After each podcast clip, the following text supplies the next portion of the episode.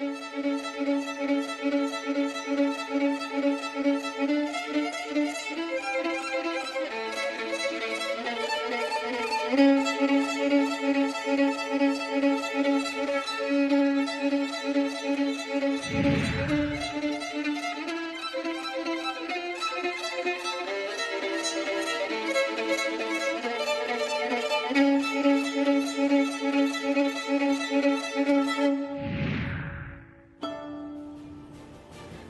Здравейте, вие сте с История БГ. Първото българско царство, чиято звезда изгрява триумфално край делтата на Дунав до Черно море, трагично залязва край крепостта Драч на Адриатика. Сред последните му владетели едно име се откроява и вдъхновява вече цяло хилядолетие българите, а именно цар Самуил. Нека сега да ви запозная и с гостите, с които ще дискутираме по тази тема. Професор Георги Николов, Софийски университет Свети Климент Охридски. Добър вечер. Здравейте. Главен асистент доктор Мария Христова, археолог, Институт по експериментална морфология, патология и антропология с музей Камбан. Добър вечер. Добър вечер. И Виктор Петров, докторант в историческия факултет на Софийския университет. Добър вечер. А, добър вечер. Надявам се, че ще бъдете активни, вие, които ни гледате, също така, които ни следите във Фейсбук или които слушате нашия подкаст, а, защото има награди. Това въжи, разбира се, и за нашата публика, която е тук. Това са ученици от Националната финансова стопанска гимназия, а също така и студенти от Софийския университет. Тук там е пръсната между учениците. А, Бъдете активни, наградите са много хубави. Това са и с история на Самуилова България на един от нашите гости, професор Николов. Битулска е надпис на Иван Владислав, самодържец български, за когото ще стане дума със сигурност тази вечер. И Европейският югоисток през втората половина на 10 началото на 11 век история и култура. Едно доста обемно издание също, така че Надявам се всичко това да ви мотивира, както вас, които сте тук на живо в студиото, така и вас, които сте пред екраните ви.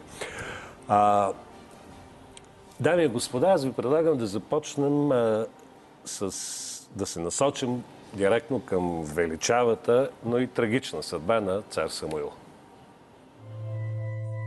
В течение на 45 години, 969-1014 година, той е стоял начало в българската държава. 28 години като ръководител на нейните държавно-административни работи и 17 като цар на българския народ. И водел непрекъсната и тежка борба с византийския император за отстояване и запазване независимостта на своя народ с такава енергия, че дори враговете му го характеризирали като човек воинствен, който не знаел никога почивка – той служил с беззаветна обич и неотменна преданост на Отечество и народ и високо ценял най-висшето благо за всеки народ – политическата свобода. Та поради това той не можал да понесе страданията на уния 14 000 свои нещастни войници. Обаче главното значение на цар Самуил в нашата история се заключава не само в това, че той отстоявал независимостта на българите и продължил съществуването на българската държава още близо на половин век – но още и в това, че в тия 45 години, през които ръководил съдбините на българския народ, той сполучил чрез своята многогодишна и опорита борба с Василий II да възпита и развие своя народ в духа на свободата, като се противопоставил на чуждото разрушаващо влияние и да вдъхне в него силна омраза към безпощадната и жестока завоевателка на България – Византия. И към всичко византийско – Една заслуга, на която немалко се дължи несъмнено запазването на народността на българския народ през време на тежкото византийско владичество.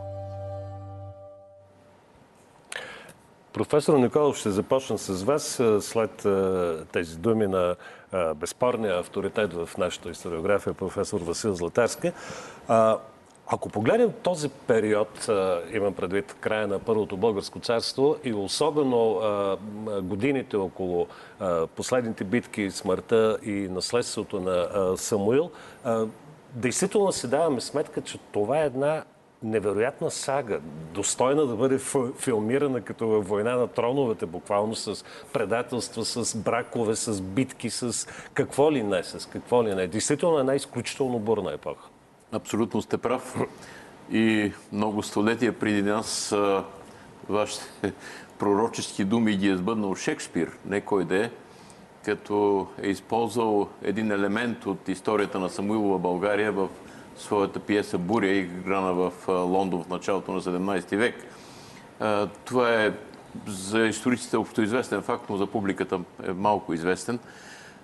Наистина фигурата на Самуил е величава и до там стигаме в нашите характеристики, че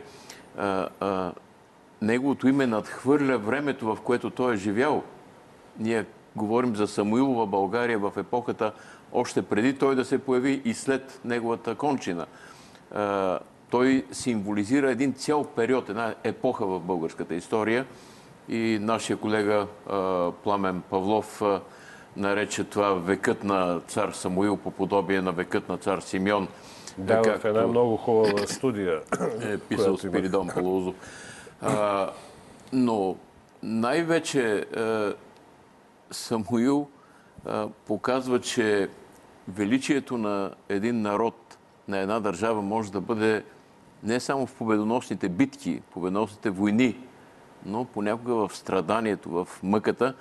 И този паметник, който от време на време се появява на екрана от Самуилова крепост край Петрич, именно представя този, този дух на, на великия български цар. А, господин Петров, ако а, влезем вече малко по-конкретно в а, събитията, да, действително това е освен, че България е застрашена и а, буквално изчезва след тези 45 години а, а, владичество на, на Самуил, а, ние стигаме до една страхотна и борба за власт. Може би да започнем от там напред. Кои са комитополите и какво се случва след това? Да, точно така. А, зародишът на Самуил в България, нали, може би първо е нужно да се направи едно уточнение относно израза Самуил в България. А, учените, нали, по принцип го използват, за да се даде по-образна характеристика на епохата, да. не за да се направи разграничение а, спрямо българската държавна традиция и реалност преди и след 1971 година. Комитополите от изворите е известно, че те са четирима братя на име Давид, Моисей, Рон и Самуил. Били са синове на комит Никола, един от най-мощните комити в България по това време и неговата съпруга Репсимия. Знае се, че те започват своите действия, своите действия в югозападните предели на българската държава. Скоро след падането на източната половина на българското царство, която е завладяна от войските на император Йоан Цимиски през летните месеци на 971 година. В науката се спори сега в кои точно, кои години започва тяхното движение. А, То това не е много важно. Може би е важно да уточним тук, че а, това е времето, когато Самуил не носи титлата да, цар. все още не носи защото имаме цар. цар. Имаме легален цар. Да, но той фактически цар Борис II е детрониран. Да. А, заедно с своя брат Роман Симеон са пленници в Константинопол по това време и фактически в югозападните български земи има между, период на междуцарствие. А, в, а, именно в тази изключително тежка за българската държава ситуация. Четиримата братя успяват да наложат властта си.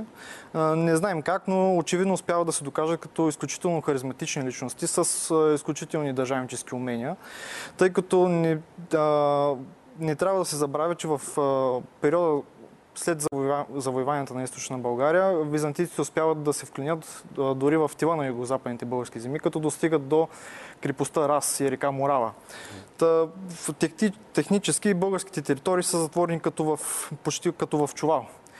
От тези територии те постепенно вече комитополите започват да извършват една контраофанзива, която набира своята инерция вече след смъртта на император Йоан Цимиски в 976 година както и изворите съобщават, че тогава вдигнали възстание нали, срещу Византийската империя. Сега тук, между другото, пак, да. прощавайте, че ви прекъсвам, но и, вие може да се включите и двамата. Ако трябва да сме точно с терминологията, дали това може да го наречем възстание? Възстание Да. или метеж, или там каквито термини се използват на гръцки, защото възстание е когато си територията не е твоя. Да.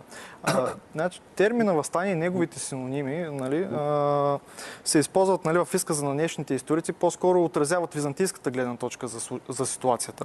А, тъй като византийските извори а, наричат а, движ, а, ситуацията, нали, де, дейността на братята Комитополи като апостасия. Тоест, Точно. Това имах предвид, защото те смятат, че това са техни територии, де-факто не Те е смятат, така. че това е, е възстание, отцепничество.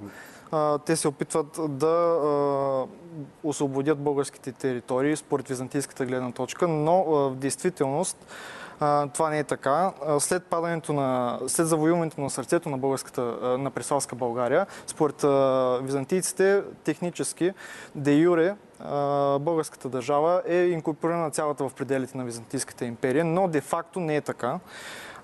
Това се вижда и от печатите на административните управници, които управляват в завоюваните от византийските територии, които заобикалят югозападните български територии. От югозападните български територии нямаме налични печати на византийска администрация в този период от там, което следва, че действителност византи... византийците не успяват да установят своята пряка власт. А, ще ви прекъсна тук за малко. А, доктор Христова, след малко ще ви дам думата на вас. В никакъв случай не ви подценявам, защото към вас имам друг въпрос, малко по-специфичен. А, а сега ще се насоча отново към а, а, професор Николов. А, Буквално съвсем кратко, тъй като ние сме правили отделно предаване специално за а, Самуил, няма да повтаряме тези факти и данни, които а, сме ги разисквали. Ако трябва да откорите, примерно, една-две най-важни битки до до последната, разбира се, най-трагичната за България. Естествено, това са двете битки, когато двамата владетели застават очи в очи един срещу друг. Битката при Траянови врата на 17 август 986 година. Най-големия разгром на Да. И а, битката при Ключ, при крепостта Ключ, а не село Ключ, както някъде пише, а, която се разиграва на 29-30 юли 1014 година. И в двата случая тези битки имат решителен характер. И в двата случая и двамата владетели са там, но същевременно Самуил, освен тези велики битки, той се показва, както се казва в един извор, непобедим по сила, ненадминат по храброст, неуморен войн.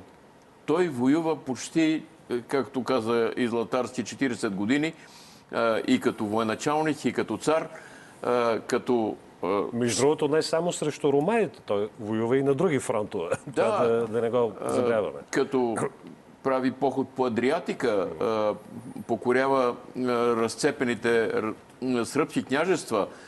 След една битка при Солун, той прави един грандиозен поход чак до Пелопонес. И на връщане също има такива, за нас изглеждат като приключения, но на него там му е зависел живота при река Сперхей, когато неочаквано са нападнати. И Гавриил Радомир го спасява всъщност. Те са се смесили сред убитите на бойното поле и така са дочакали цял ден.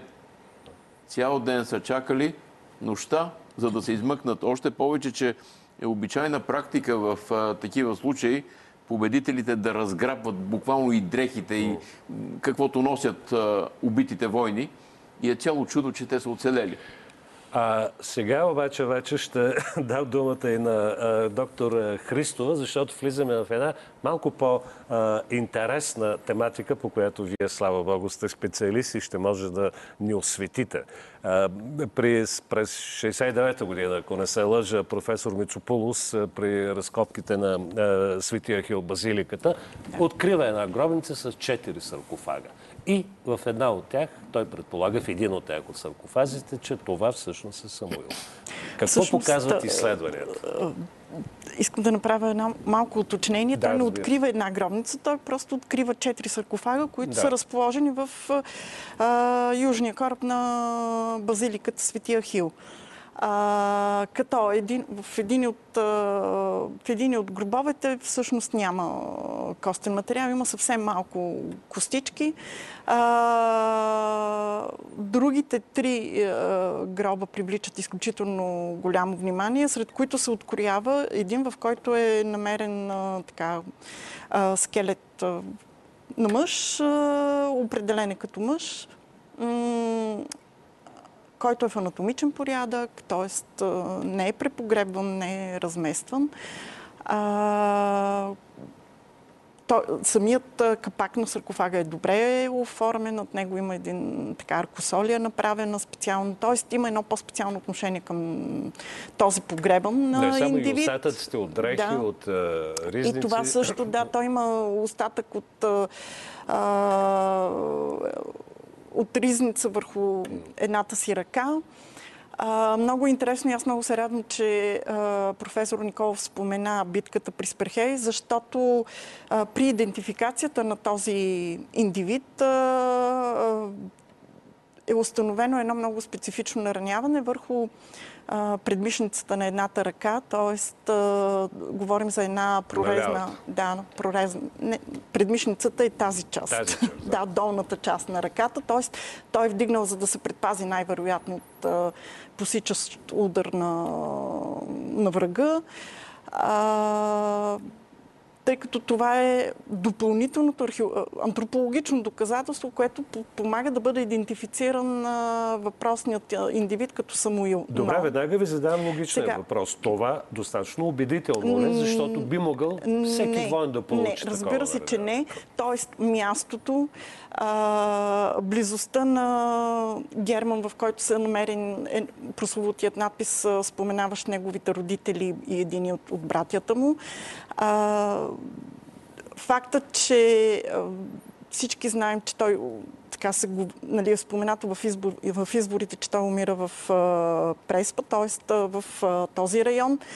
А, фактът, че Светия Хил е построен след, а, след като взима от а, гръцка крепост а, мощите на Светия Хил и го пренася там. Представете, базиликата не беше ли от Борис Базиликата- Първи. Не, е по-скоро се свърза. Тя може би е, а, има някакви преустройства, тъй като се Да. забелязват няколко строителни периода в Аз нея. спомням, че беше от епохата на Борис а, Да, някои казват, че това е от прословутите съборни храмове, които е направил Борис а, първи, тъй като базиликалният а, план на църквата е по-характерен за малко по-ранен период, наистина Да. свързан с управлението на Борис, но така или иначе а, при пренасене мощите на този светец църквата може би е преосветена, имало е някакви преустройства. А, тоест, мястото, което е разположено. Освен това, много, много интересна е близостта и, и а, ситуацията, която е намерена и в а, другият а, гроб, в който са погребани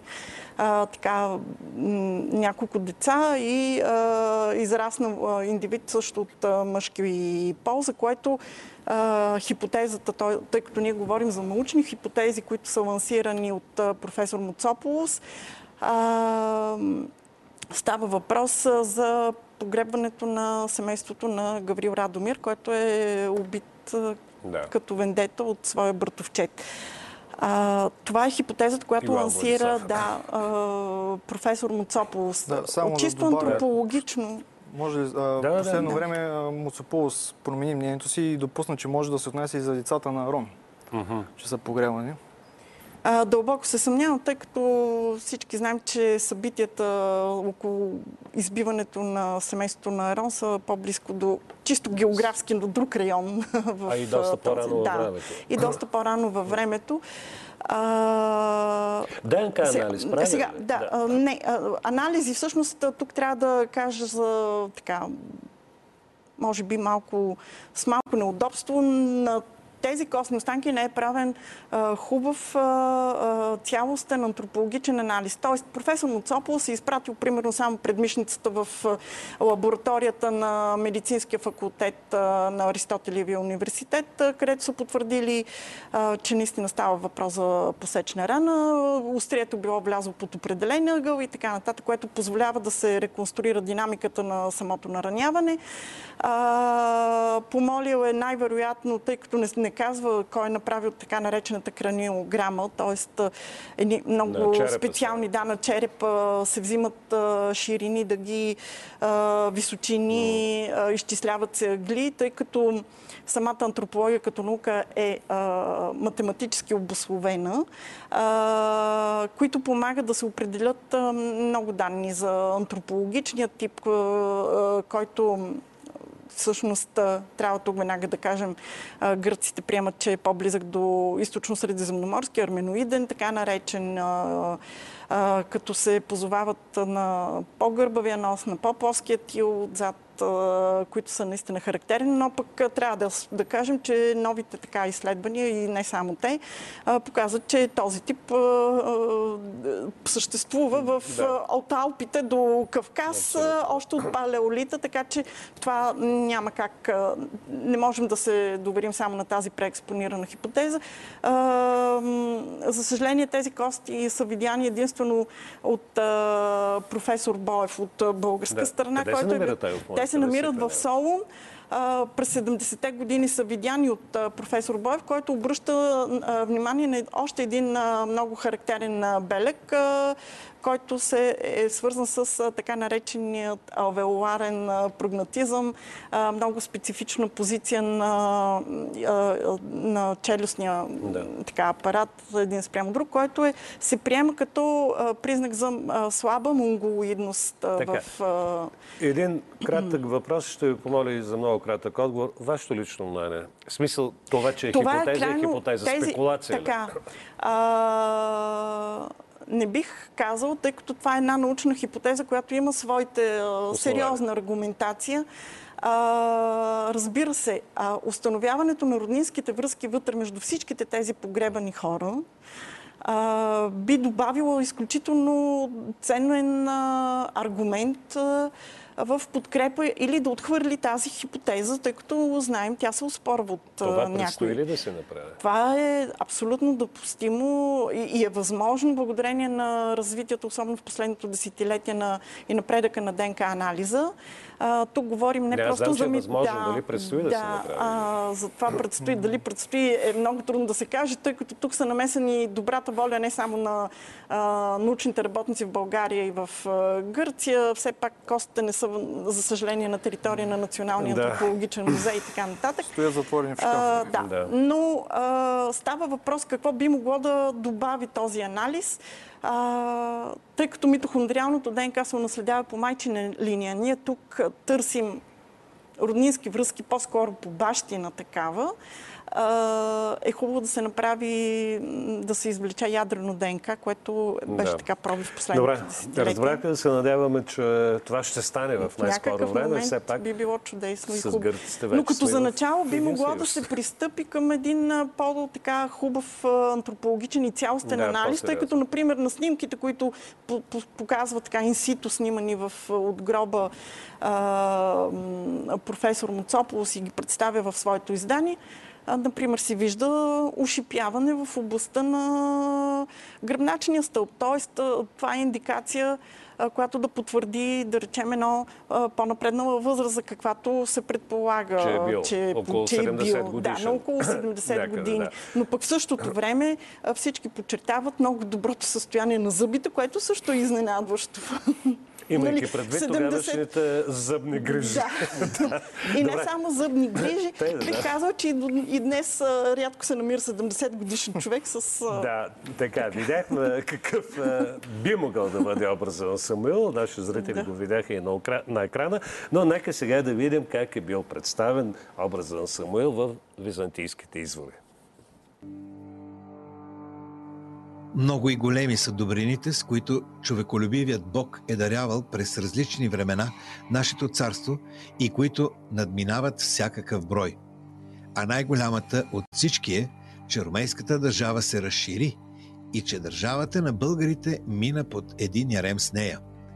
Проче вследствие на това ние утвърдихме преблагочестивия монах Йоанн да бъде архиепископ на България и да управлява делата, отнасящи се до архиепископията.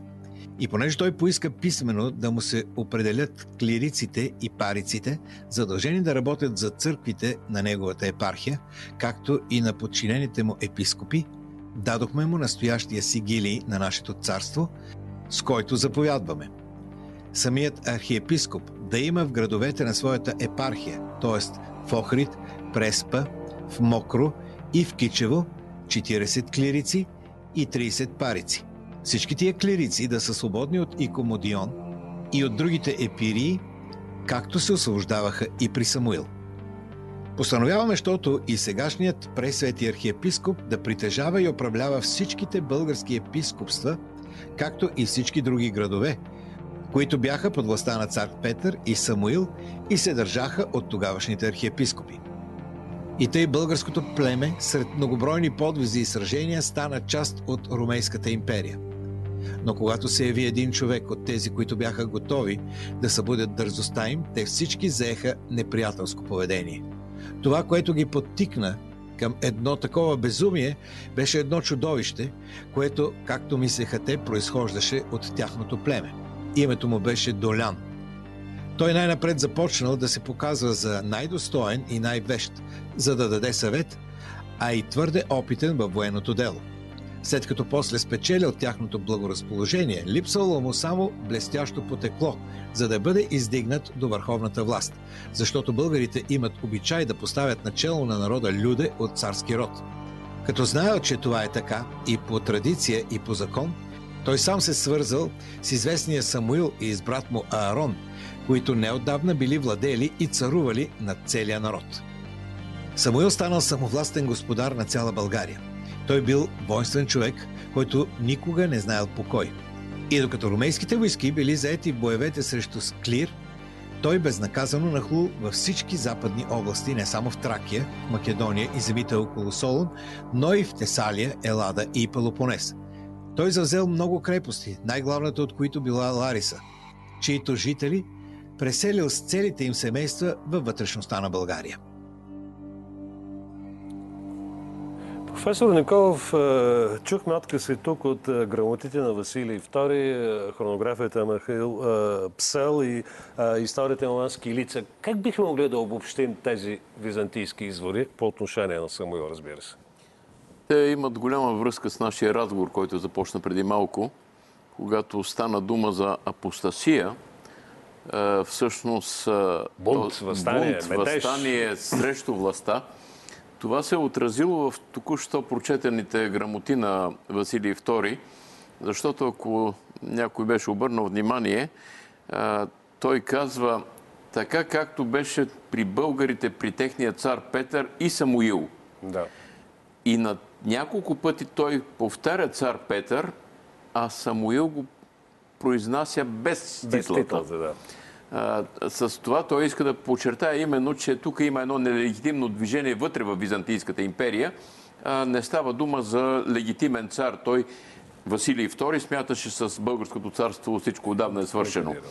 Но по-нататък, както ще видим, не само от тези извори, които бяха прочетени. А ние ще, ще се насочим към другите извори, и към също други, по-късните вече. Да, ще видим, че паметта за Самуил е запазена както при византийците, които са воювали толкова много с него, така и у самите българи. И тук искам да обърна внимание, че а, първата проява на тази памет за Самуил е само две-три години по-късно в битулския надпис на цар Иван Владислав, в който той съобщава, че е син на Арон, който пък е брат на Самуил, царя самодържавен, който воюва с румеите при Штипоне и оттам беше взето много злато. Тоест, макар да са връждували тези две семейства, тези два рода, което се превръща в една вендета, чак до Петър Делян, те са знаели кой е Самуил от гледна точка на личността му като държавник, като цар и затова респекта към него е останал и у Иван Владислав. Въобще, в нашето летописно творчество има много елементи, които са запазили паметта за Самуил. И тук аз а, използвам случая да кажа, защото съм го казал и пред някои от моите студенти, които тук присъстват, че българската летописна традиция не е като византийската. Но това не значи, че ние нямаме летописна традиция. А, не, в никакъв случай. Разбира се, ние по-скоро веднъж ще говорихме с вас дали имаме а, светска литература, което вече е съвсем друго. Така е, въпрос е от публиката сега. Вие? А, здравейте, аз съм Ростислава и съм от Националната финансово-стопанска гимназия. А, по-рано споменахте за военните кампании на Самуил, Така. които не са насочени към Византия. Дали ще може да дадете повече информация? Специално към Сърбия, да? Кой, Към кой от Сърбия. вас? Бързичко? Да? Вие. Самуил се опитва да всъщност да предотврати опита на сърбите да влязат в съюз с византийците и прави а, контранападение по Адриатическото крайбрежие, успява да завладее а, и да ограби градове като а, Улцин, Задър, Добровник, Котор. След това се връща на север през Босна и Рашка в България, като по този начин успява да Рашка, това са сърби. Да, да, не се. Сърбия. успява да а, постави под свой контрол а, фактически, а, като успява да плени и дуклинския княз Иван а, Владимир и по този начин успява да постави Дукля, Требине, За- Захълми и така нататък остатъка от а, разпокъсаните сръбски княжета под свой контрол. И има, имаме и династичен брак тук, Да. една много красива история, дъщеря която се влюва в затворника и, И така още една война не срещу румейте, това е с унгарците. О, да, разбира се. А, също в а, края на 10 век, а, която отново завършва с един династичен брак, да го наречем, само че той е, завършва кратко. Той е консумиран, обаче девойката е прогонена. И то Да. бремена, Да, забележете. пише, прогонил я Гаврил Радомир, още докато била да.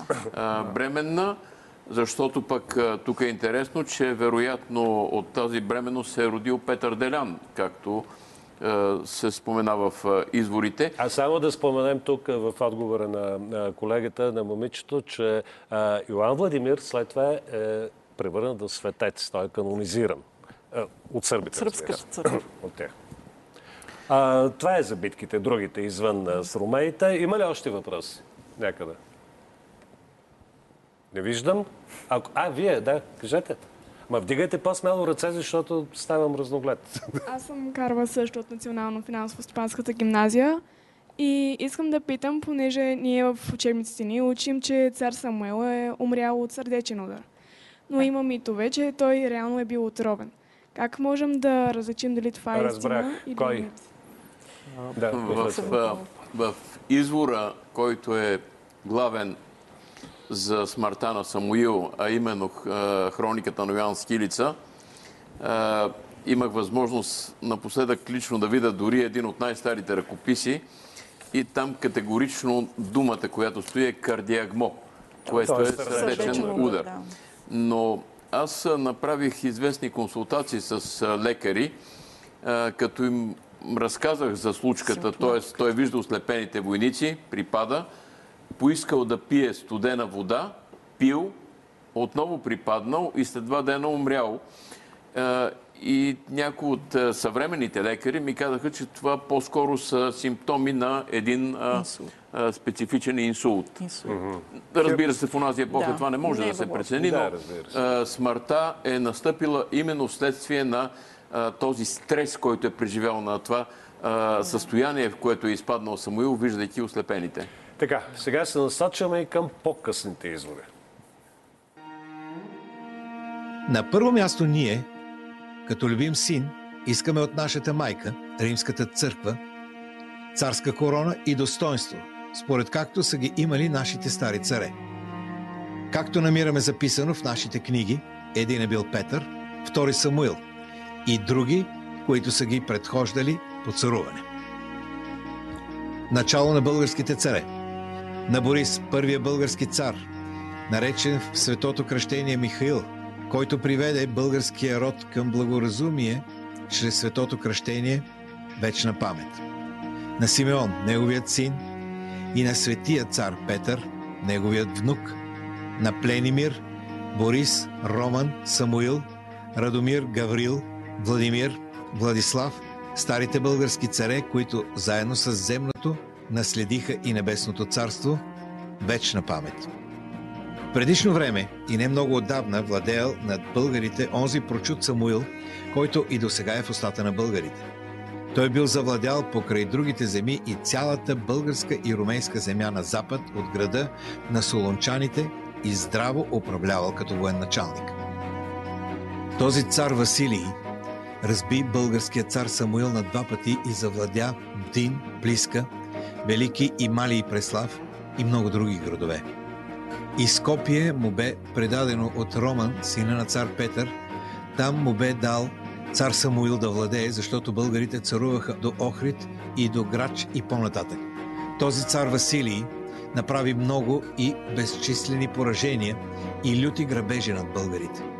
Като разби цар Самуил, ослепи 15 000 българи, остави на стоте един с едно око и ги отпрати при Самуил. Като ги видя, този умря от мък. Доктор Христо, това, което прави впечатление, ако сравним с а, а, текстовете от неговите съвременици, така да го кажем, тези текстове от 13 и 14 век, тук вече единодушно, тук няма оспорване на царската титла. Нещо да. повече, дори, макар и това да е спекулативно от страна на Калоян, в кореспонденцията му с папата, той да. много набляга на това, че едва ли не от папата от Самуил е получил. е получил короната. Да. Е, да поразсъждаваме малко вече за тези по-късни текстове а, за тази промяна, която настъпва в и отношението към въобще, да. Самуил като титла или... Да. да. А, първо тези текстове, те са голямата си част а, от така наречените домашни избори. Ние говорим Точно за нашите така, поменици, да. които, а, в които се изброяват а, имената съгласно православната християнска традиция на всички царстващи и починали е, наши владетели, а, като по този начин се подчертава тази приемственост на Второто българско царство с царето от първото такова. А, както знаем, винаги властта трябва да бъде узаконена с а, сериозна юридическа документация и за това именно нашите първи царе, които възстановяват а, Второ царство, наблягат частност Калоян, който води кореспонденция с папа Инокенти, набляга на това свое родство. Тоест, подчертава дали има такова е вече съвсем отделен въпрос. Това е горе-долу, бих казала, като аналогия в Първо царство, когато нашите е, в поменика се извежда генеалогия от Витохол и така Не, нататък. То, тук, да. тук парадокс е и друг. Да. Разбира се, ние много добре знаем, че нито Симеон, нито Петър, нито Самуил пък е получавал от папата корона. Ние това го знаем тук така или иначе да, има, има спекулация. Да, това има спекулация, но това е защото той в този момент се домогва до такава от папата и, и, и му е нужна негова да. сериозна аргументация, а, която той открива из, или си съчинява, или измисли и подчертава, но, но е факт, че пък папата го приема. Не, само го приема, вече да. папата го цитира. Да, нататък. го цитира в кореспонденцията си с унгарския Именно, крал. което така, вече че... е забележително. Да. Господин Петров, как, как бихте а, погледнали ли на това? Ето Калоян, вече говорим за втора българска държава, Калоян, той споменава трима от всички велики царе, които би могъл да спомене които България е имало, той споменава Симеон, Петър и Самуил. Самуил го вкарва в тази парадигма на най-големите едва ли не. Да, това е изключително интересен факт.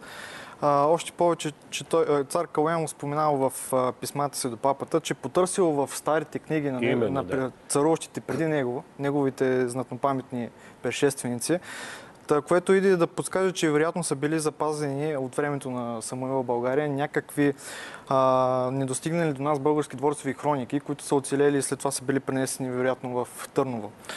А, другото интересно при а, цар Калуян е, че всъщност той търси историческа справедливост а, и си прикачва прозвището Ромеобиец, както пише Георгия Крополит. Да, обратното на българоубиец. Точно така. А, вероятно тук се опитва да се а, прави опит някакъв 200 години по-късно след битката при, а, при Ключ да се преодолее нали, а, колективен трагматизъм. трагматизъм mm. и чрез, чрез а, сравняване с а, ролята на палача за да се преодолее ролята на жертвата. Тоест, това е чисто психологически да, трик. психологическа гледна точка, вероятно е възможно да е било. А, професор Николов, безкрайно интересни са и така наречения Борил Синодик. Това не е точното име, но така е прело популярност и разбира се Манасевата хроника. Те също са безкрайно интересни документи. Може би от време на време трябва да скачаме и във времето, в което живеем. Е, ние ще скочим. Искате да изпреварим и в предаването да скочим, така ли? искам да кажа следното. Ще ви нарека разбивача на сценарии. Вас. Напоследък е, в е, съседната република Северна Македония някои наши колеги прокарват тезата, че виждате ли, българите до сега не са се интересували от Самуил.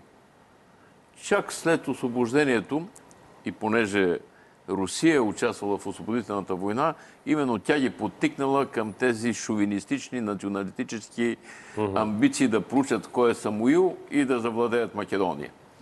А, от всичко това, което видяхме и което колегите казаха, ние виждаме, че цар Калуян едва ли е спадал към тая група на шовинисти и националисти в 13 век.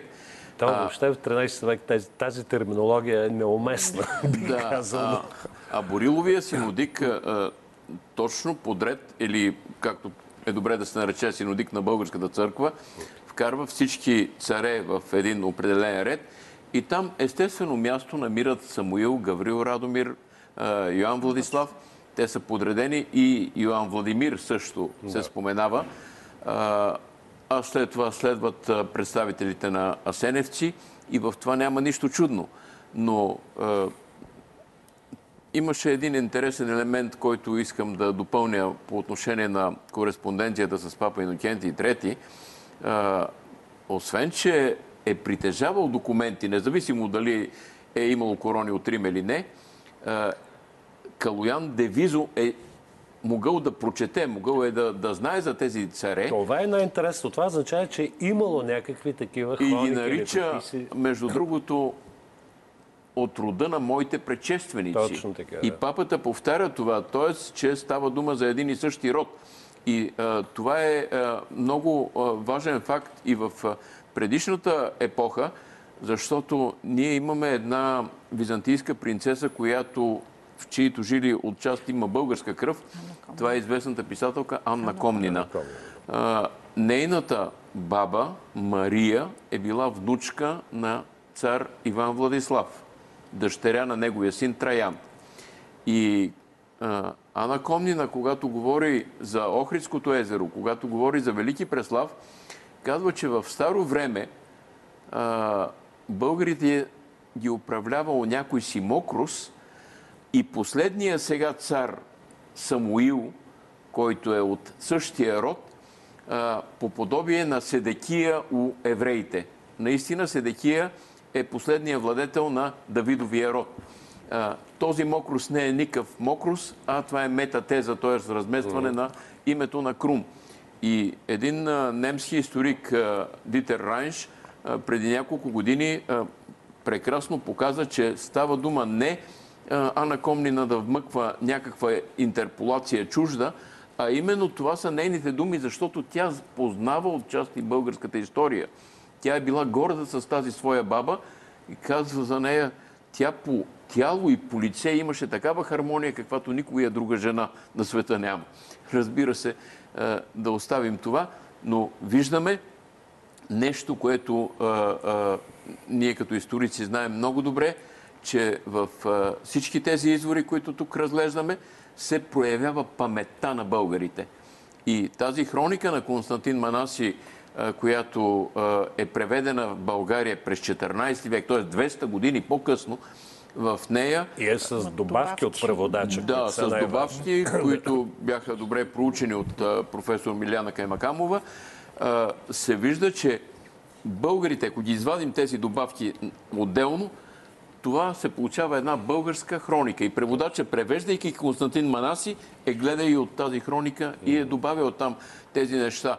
Защото а, а, тези спорове, дали е имало ослепяване, дали не е имало ослепяване, се оказва, че българите много добре го знаят и са го вкарали в, в този текст. А, освен това, за самия Василий II, той многократно повтаря този варварски жест и по-късно след това го прави също с слепяване И тази на сцена, която виждаме, е именно сцената на смъртта на, на, на Самуил. От Манасевата А, хроника, за от, миниатюрата говори. Да, миниатюрата, когато войника до него е застанал мирно, вдигнал меч а, и а, царят е, така да се каже, в своето погребално ложе. Доктор Христа, искате да, да добавите нещо? Видях ви с периферено съзране. Да, много е интересно, че Самуил е личност, която изключително много вълнува и източните автори. На фона на други наши царе, те не са предизвиквали до такава степен да. интерес в тези източни автори, което се дължи, аз така поне, това е моето лично мнение, считам, че се дължи на факта, че те са били изключително развълнувани от това какво се случва на Запад и дали ще, ще бъде оталожени размир, размирната ситуация на изток, защото а, Василий II води изключително активна кампания военна и в източните провинции на империята. Тоест, той наистина е как да го кажа, доста активен uh-huh. а, в отстояването и в опита да наложи на максимална площ, т.е. да възстанови блясъка на Византия, такава каквато според него тя би следвало да бъде. И а, отново можем да се върнем към това. А, винаги трябва да, да вземем под внимание от а, чия гледна точка се разглежда а, ситуацията, а, тъй като Йоан Цимиски, когато превзема Преслав и отвежда в плен българските царе, т.е. българският цар, той изпълнява специален церемониал по отнемане на неговите отличителни белези като цар. Да. Тоест, властта вече не е на българите. Той е императора, единственият, който има право на тази земя. И от гледна точка на византийците, на румените, дори на съвременните гърци, те просто Василий II осъществява една бленувана реконкиста, която да възстанови властта до Дунавския лимес. Впрочем, самия Но... Василий II в триумфалното си шествие прави също да. царица Мария, да. която ходи отпред с всичките да. деца и внуци да, да, събрали. Да, да, да. По същия начин, както го прави Йоан Цимиски по-рано.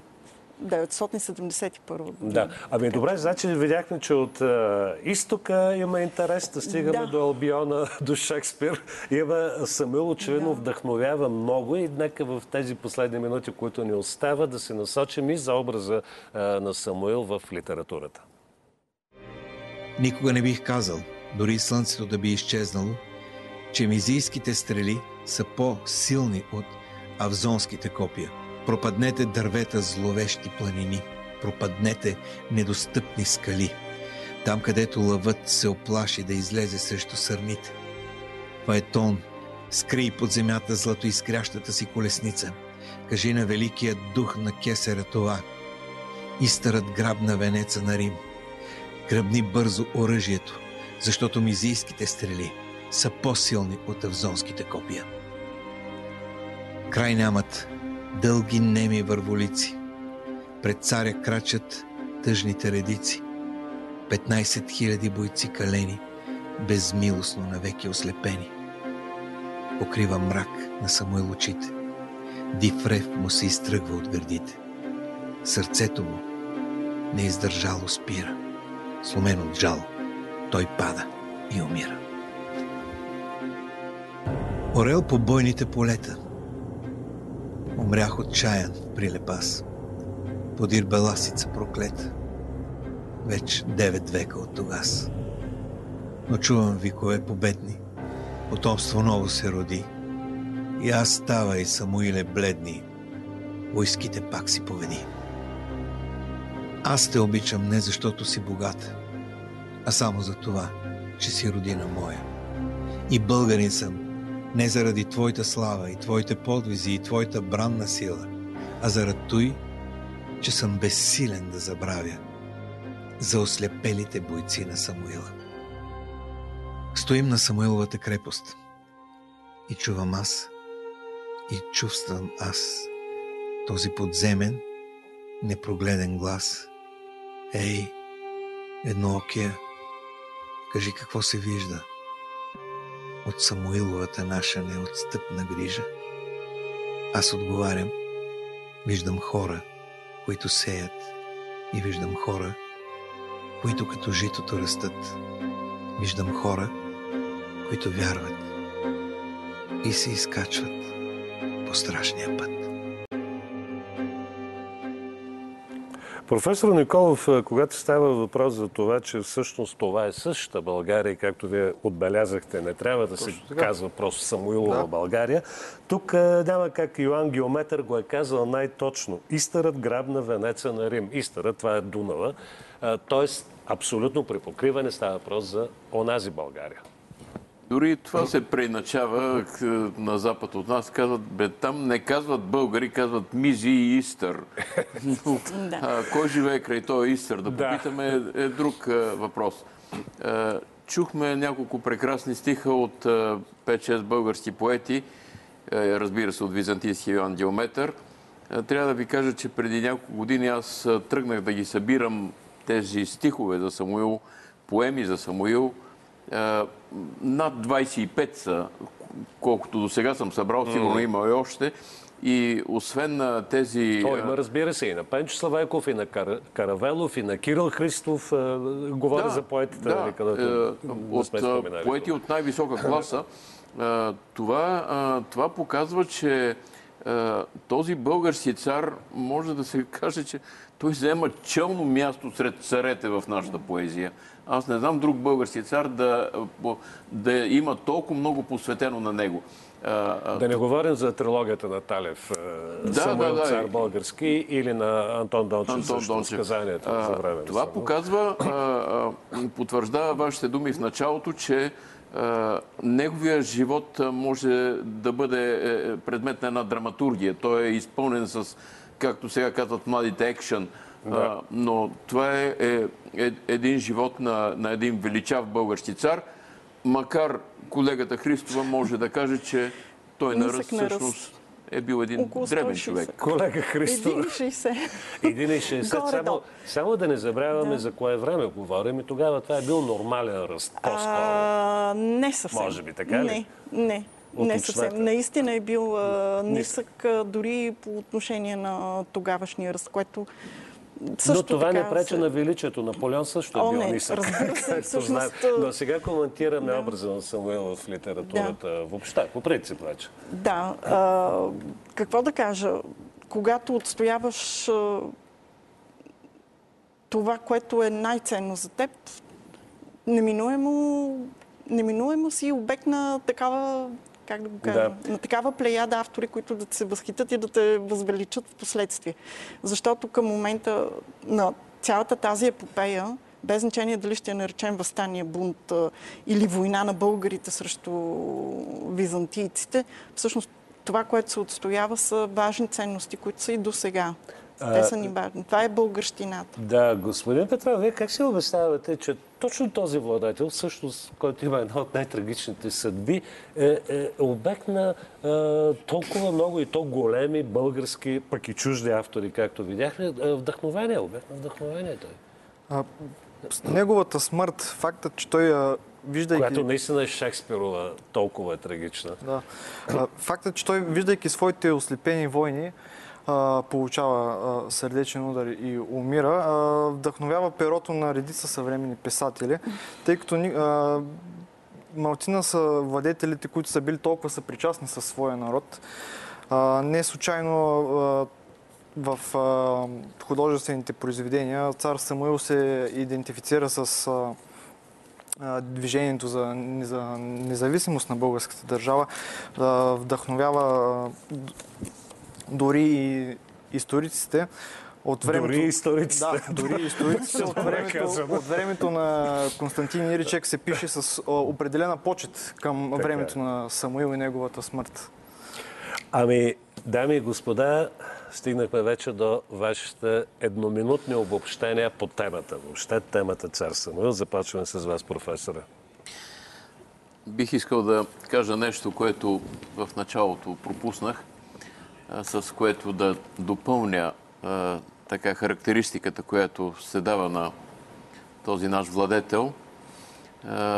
В контекста на това, че той и неговите братя носят старозаветни имена и византийските автори ги споменават Давид, Моисей, Арон и Самуил и след това разказват за тяхната гибел, всъщност у мене се затвърждава впечатлението, че това изброяване не е по възрастта им, а по времето на тяхната гибел. Първи загива Давид, после загива Моисей, след това Самуил погубва Арон и най-накрая самия Самуил умира. И в самата, в самата Библия подредбата е друга. Нали, най- най-стар там е Арон. Да, да, да. След това Моисей, който превежда евреите е 3 години след него. И а, след това е пророк Самуил, който пък коронясва цар Давид.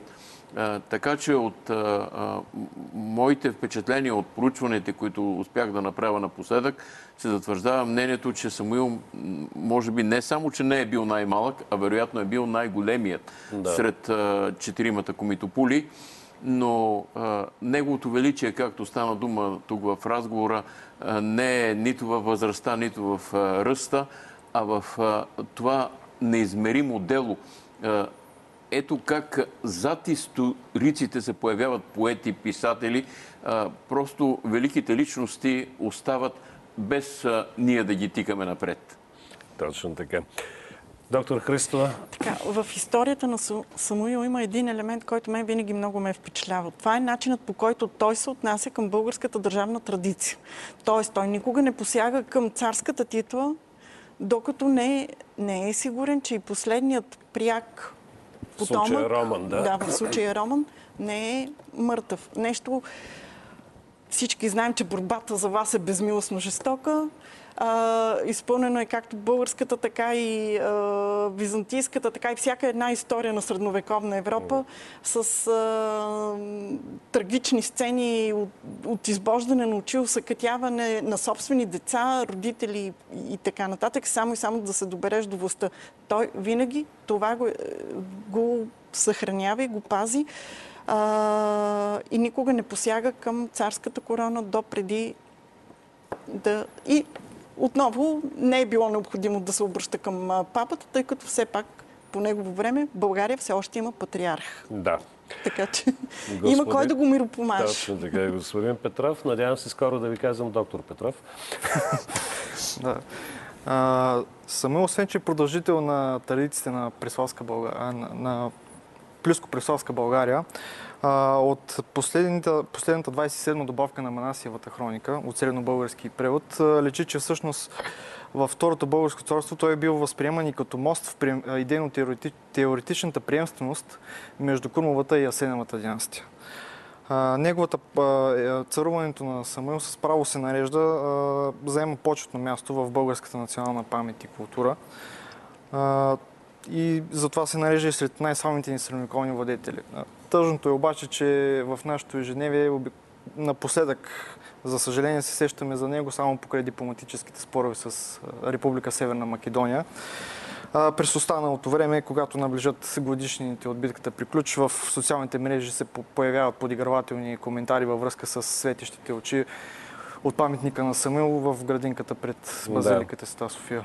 Предаването История. БГ Вече е прави изключение, защото именно за Точно. годишнината направи това предаване. Да, благодаря ви много. Аз си мисля, че все пак един владетел, който повече от е, хиляда години е в памета на е, не само на нашия народ, както видяхме, и, и който е обект и на литературни произведения, ще продължи още поне хиляда години или докато ни има нас, хората. Благодаря ви, че бяхте с История БГ. Разбира се, ще бъдете и следващия понеделник, до тогава останете с програмите на БНТ.